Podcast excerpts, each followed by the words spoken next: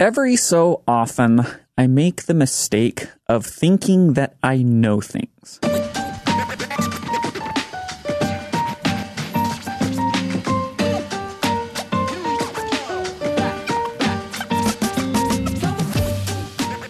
Not often, because most of the time, I understand life is just filled with the unknowable, and I will get blown by the wind in whatever direction, and I will just go with it, and then I'll die, and that's the way that life works. Every so often, within that structure, I convince myself that I know something, whether that's in a relationship or whether it's because I've watched six football games of a team, and I say, hmm, there's a lot of unknowable in this life, but for this particular matter, I know something. And I'm always wrong, without fail. I'll be very upfront with you. No matter what I think I know, I never know because we circle back to the original point. Everything is unknowable. Now, I bring this up because the college football playoff rankings were released yesterday, the very first rankings of the season. And it's something that I would really like to discuss. Not just the rankings themselves, but the structure that exists within college football and how it works in present day and how it has always worked and always will work. They're two separate states of being when it comes to the college football playoff committee and the structure that exists within the sport is there's thought on one end, there's action on the other end. It's essentially the difference between what we think, this idea that I, I know things and I think things, and on the other hand, it's what we actually know, things that have occurred, the actions that have taken place upon the field. These are two very different things. Thoughts versus actions. It's essentially the difference between power rankings, what we think a biggest line should be when two teams meet on a neutral field, versus results. What has actually occurred upon the field. Now, I bring this up because within the college football playoff debate, whether via the committee themselves or just the general discourse that surrounds college football playoff, bots usually overrule what has taken place on the field because everybody falls into a similar pattern like I myself from time to time fall into. No, no, no. I know this has occurred, but I think that I know more than the actual results tell me. Okay. And so when we get to that point, I always kick back and I go, well, if that's what you think, then what is the actual point of playing? So the playoff rankings get released yesterday. Georgia, number one, right at the top, obviously. Two through four, it's Alabama. At number two, it's Michigan State. Then it's Oregon. The top 10, it continues. Ohio State at number five, then Cincinnati, then Michigan, then Oklahoma, then Wake Forest, then Notre Dame. Collection of teams that if you follow the way that the committee votes and what they say after each individual ranking session, they pick and choose what they want to use as logic for why this team is ranked here and why this team is ranked here. Sometimes they'll say, yeah, well, we did this based upon resume, the actions that occurred on the field. Most of the time, and especially when they want to shoehorn in the teams that they really want to shoehorn in, turns into what we think. Turns into, well, the eye test. And we just know that this team is good, even if they haven't actually shown us that maybe at any point in this season. So right at the top is the one team that aligns with both of these thoughts. The thought side and the action side. It's Georgia. They are unquestionably the number one team in the land. They have allowed 53 points through their first eight games. That is the fewest of any team since 1993 Florida State. Team that also, not also, but a team that won the national championship, which Georgia seems like they have a great chance of doing this year. They've played one game that is competitive. Season opener against Clemson, beat them 10 3. What we know and what we think about Georgia is the same thing. It's this team we think is good. They have a lot of talent, and we have seen that play out over the course of their schedule. This is the only team that I can say that about so far. And that doesn't necessarily mean it will hold true as the season continues, because I still would like to see Georgia play certain teams that have explosive offenses and see if they give up 24 points if Stetson Bennett and the offense can go toe to toe with that. That's something that I would like to see, but we probably won't get that until they play an Alabama in the SEC title game or they play an Ohio State in the playoff.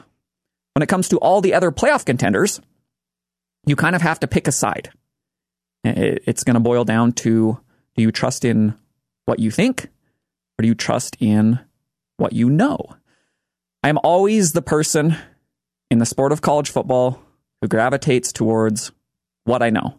Because again, I understand, I think a lot of things, and without fail, all of them end up being false because I don't know anything. I don't say that as a diss on myself. And I'm sure that you listening are going, yeah, I don't really know anything either because that's just the way that life works. You walk around, you don't know anything. Cincinnati is ranked number six. That's where, that's the point that I really want to start at because I've been telling everybody who will listen as this season has gone on that the committee will do everything in their power to keep a non power five team at arm's length. A lot of people thought that Cincinnati would be ranked high because in the human polls, you know, most of them have them ranked right up there at number two.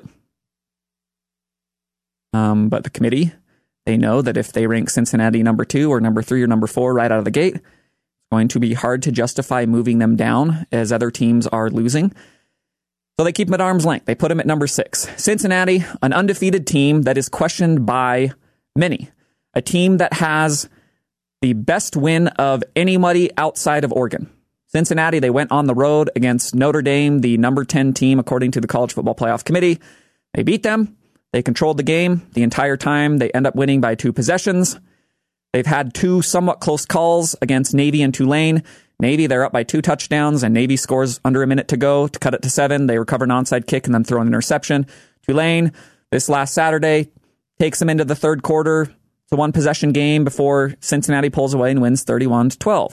Rest of their schedule, bunch of blowouts. Now, I look at that and I say, if a different team had this particular resume, one outstanding win and a decent amount of blowouts and a couple of close calls, but really not close calls. A different team had this resume. Let's say just for the purposes of thought, Ohio State had it or Oklahoma had it. I can assure you, this would be the unquestioned number two ranked team by the College Football Playoff Committee. That's not the case because Cincinnati resides in the AAC. And if there's one thing we know about the College Football Playoff Committee, they do not want outsiders to be a part of the party. So, Cincinnati sits at number six. And I will be interested in a very cynical way to watch the way that the College Football Playoff Committee skews logic and does backflips and contorts themselves and ties themselves into knots, trying to explain every single week if Cincinnati keeps winning why this team jumped them and why this team didn't drop behind them. I think this team, again, this is my thought, and I might be wrong. I think Cincinnati is a team that is very good. I think it is a team that could beat the vast majority of teams in the nation on any given day. I think they're the best team in the nation? No. Yeah, but I also think that they will never ever be properly respected by the playoff committee, no matter what. I think that's reflected in the first rankings.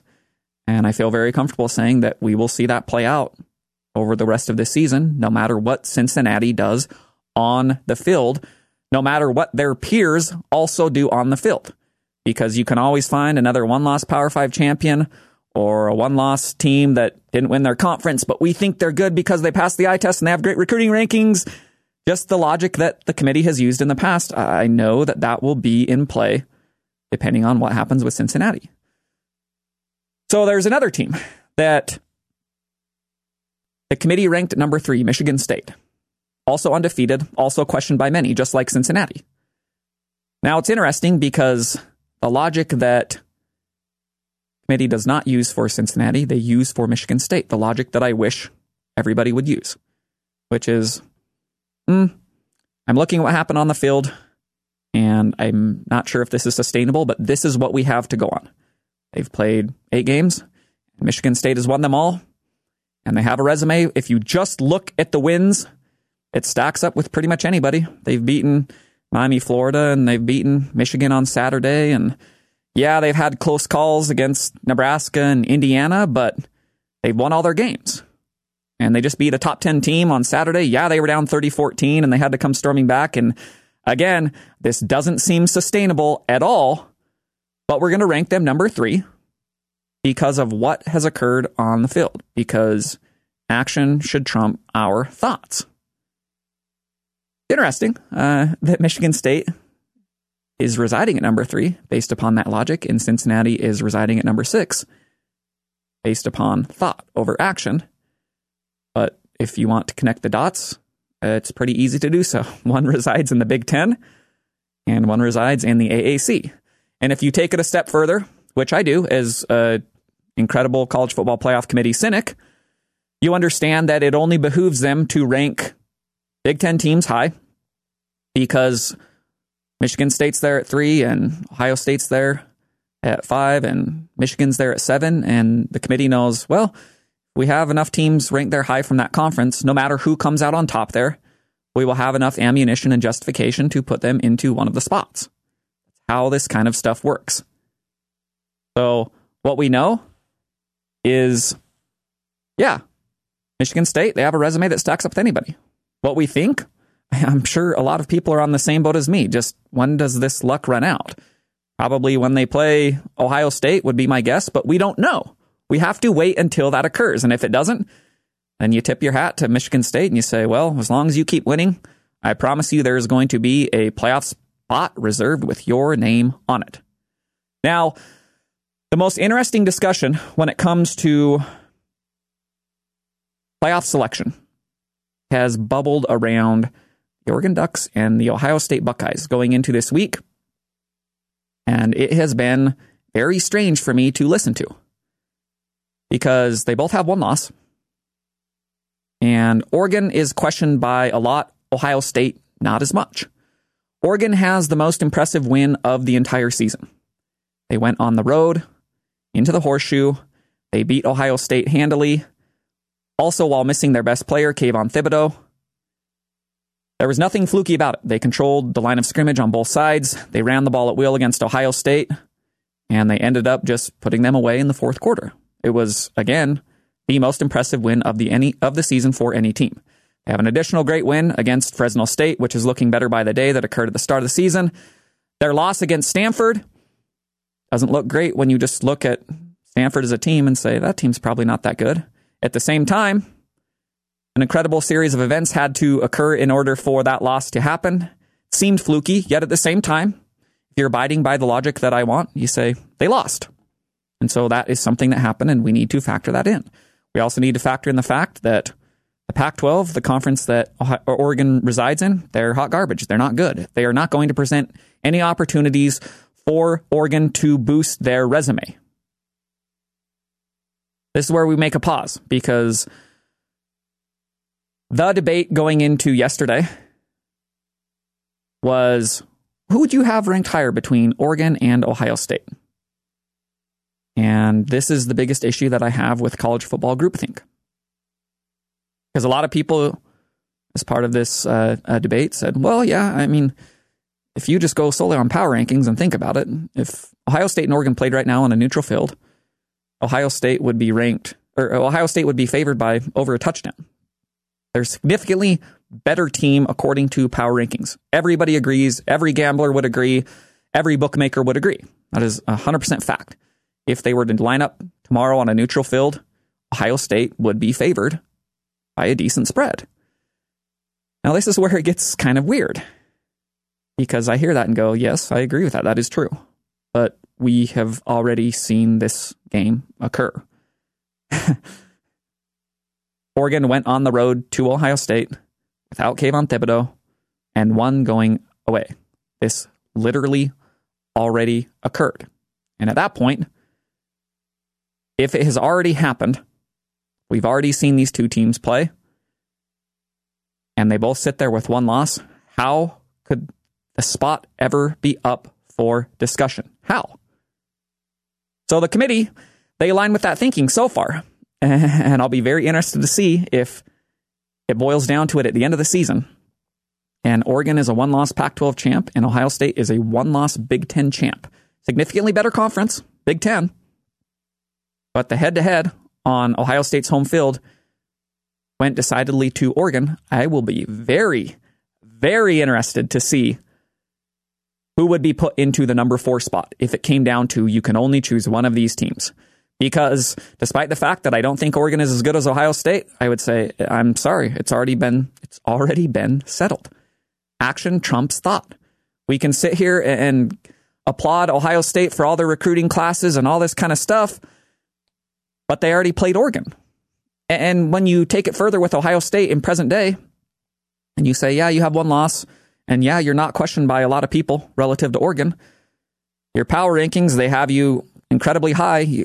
Everybody agrees you're one of the three teams who probably should have a chance at the national title. If you were to play anybody on a neutral field tomorrow, the point spread would be in favor of Ohio State, unless it was Alabama or Georgia. And even that, I don't think it would be a big spread.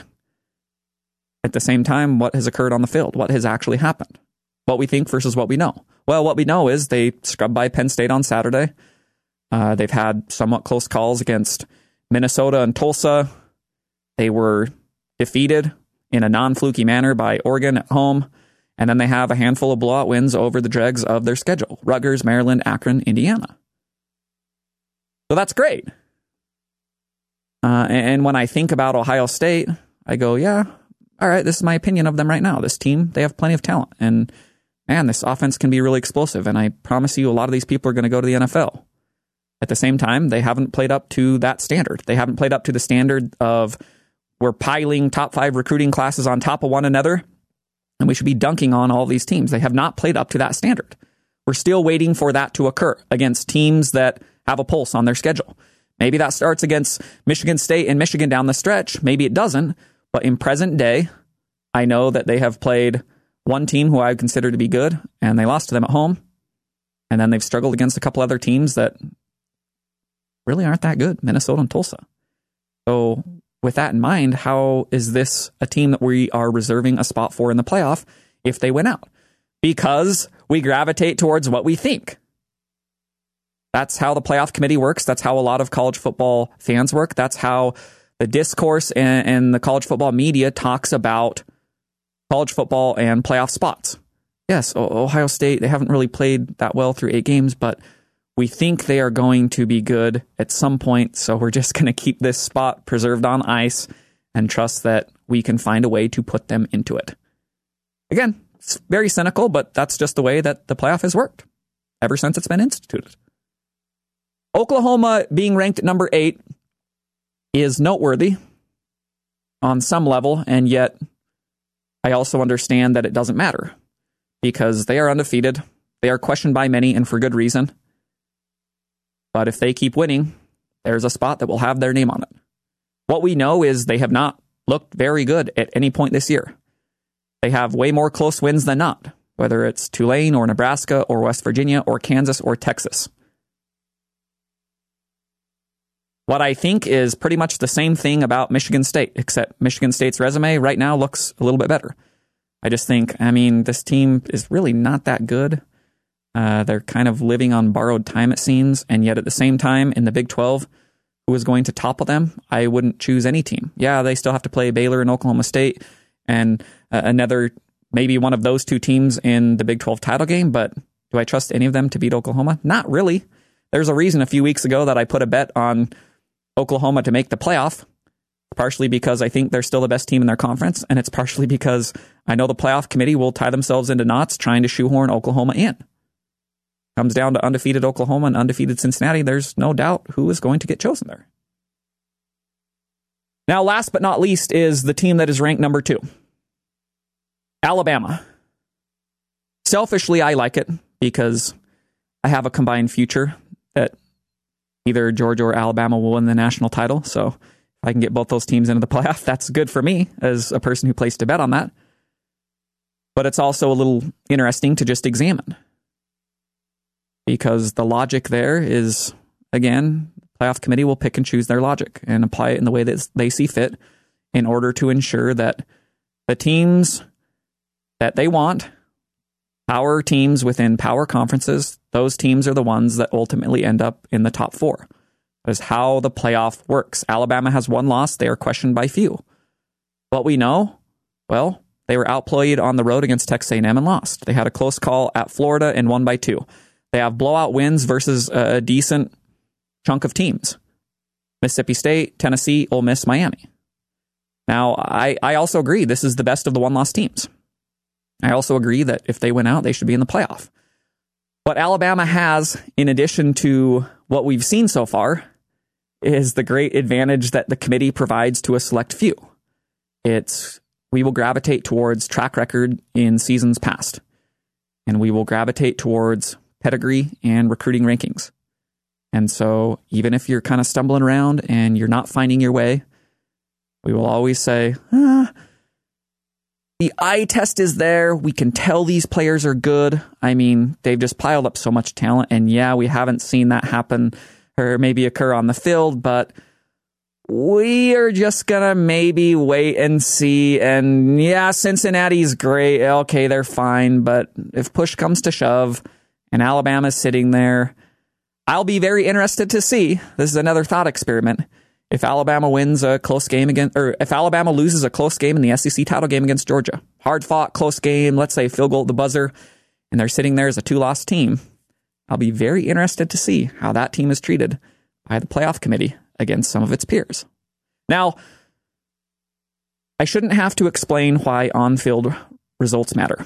I really shouldn't, but I'm going to because that is the purpose of this episode. Because I don't know anything, because you don't know anything, because Nobody on planet Earth really knows anything. How often are we wrong about the things within our life? I can speak for myself. I am wrong every single day, over and over. I think I know this. Oh, wait, no, I didn't. I think I know that. No, wait, I didn't. I can assure you within my own life, it happens again and again in the world of sports as well, whether it's in college football and Bowling Green is playing Minnesota this year. And I go, Minnesota's a 31 point favorite at home. They should wax them. And Bowling Green wins outright. Or Alabama's going on the road on a Saturday night against Texas A&M, and Texas A&M has looked atrocious and can't move the ball. And I go, Alabama's going to win in a, a, runaway, and I bet on Alabama with the spread, and A&M wins. Or whether it's Oklahoma, who has all summer to decide who their best quarterback is, and they settle on Spencer Rattler, and I look at it and say Spencer Rattler should be one of the f- favorites for the Heisman. He seems like he's their best quarterback. And then he's getting benched in the Texas game for Caleb Williams, who immediately looks like he's better and has injected life into that offense. Just we don't know anything. Even the people who are there every day don't know anything. It's just hard to know things in life. That's the point. You can look back to the NFL Sunday, just barely occurred. If you want more examples of just how little anybody knows, even people who follow this stuff closely, even people who are a part of it.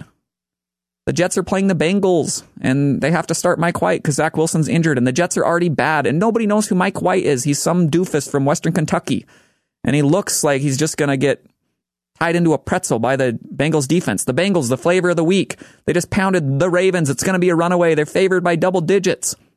What happens? Mike White throws for over 400 yards and the Jets win. Or Sunday night, the Cowboys are playing the Vikings and the Vikings start the week as three point underdogs because everyone thinks Dak Prescott's playing and by game time they're four and a half point favorites because he's ruled out. And Cooper Rush, somebody who nobody knows, little known quarterback from Western Michigan. He's in there playing, starting. Nobody thinks that they're going to win. And what happens? Well, they play good defense and they run the ball well. And Cooper Rush is completing passes outside the hashes to CeeDee Lamb and Amari Cooper. And the Cowboys win because we don't know anything. Or the Saints against the Bucs earlier that day. Jameis Winston goes down with a knee injury and it's tied at sevens in the second quarter. And I'm racking my brain going, who is their backup quarterback? I know Taysom Hill's injured. Who's their third stringer? And Trevor Siemian comes in for his first snap since 2017. Former Northwestern doofus, former Denver Broncos doofus. And I'm going, there's no possible way this is going to end well. And what happens? What happens against the defending Super Bowl champion Tampa Bay Bucs and the winningest quarterback of all time, Tom Brady, on the other side? What happens? Trevor Siemian and the Saints win. Because we don't know anything. I can go down that entire list. I could continue going and say my own opinion going into each and every single one of those. I know exactly what it was. I thought Minnesota would roll. I thought Alabama would roll. I thought Spencer Rattler was good. I thought the Bengals would roll. I thought the Vikings would win. I thought the Bucs would roll. Imagine polling everybody who follows this sport, not just me, before any of these outcomes occurred and say, what do you think is going to happen? I feel very confident saying we pretty much have near 100% spreads across the board of just, well, yeah. I mean, The Jets and Mike White are not going to beat Joe Burrow and the Bengals. Bowling, the Bowling Green Falcons are not going to beat Minnesota in Minnesota as 31 point underdogs. And yet, all of this stuff occurs. All of it happens. Things that actually happened. So you take what happened before, what everybody thinks, and you line it up against the results. And you go, hmm, this is interesting. As just an, a reminder, not that we need it, but just another casual reminder of how much of a difference there can be between what we think before an event occurs and then the actual results that come out of that event. There's many times a vast difference in life. There's many times a vast difference within the world of sports. That is the main reason why I am so passionate about this particular matter when it comes to college football and the playoff and the way that it never truly honors things that have occurred very passionate about things that have already been settled on the field. Oregon and Ohio State, you played. You lost Ohio State. And if you two are deciding between the final spot and you have the same record, there just doesn't seem like there should ever be a debate in my mind. It doesn't matter if it's an upset. It doesn't matter if it seems fluky. These things literally happened. That's what I wish the playoff committee would always abide by and it is what they very rarely do unless it fits into what they want to happen. And if that's not the basis for your judgment, then what is the point of playing?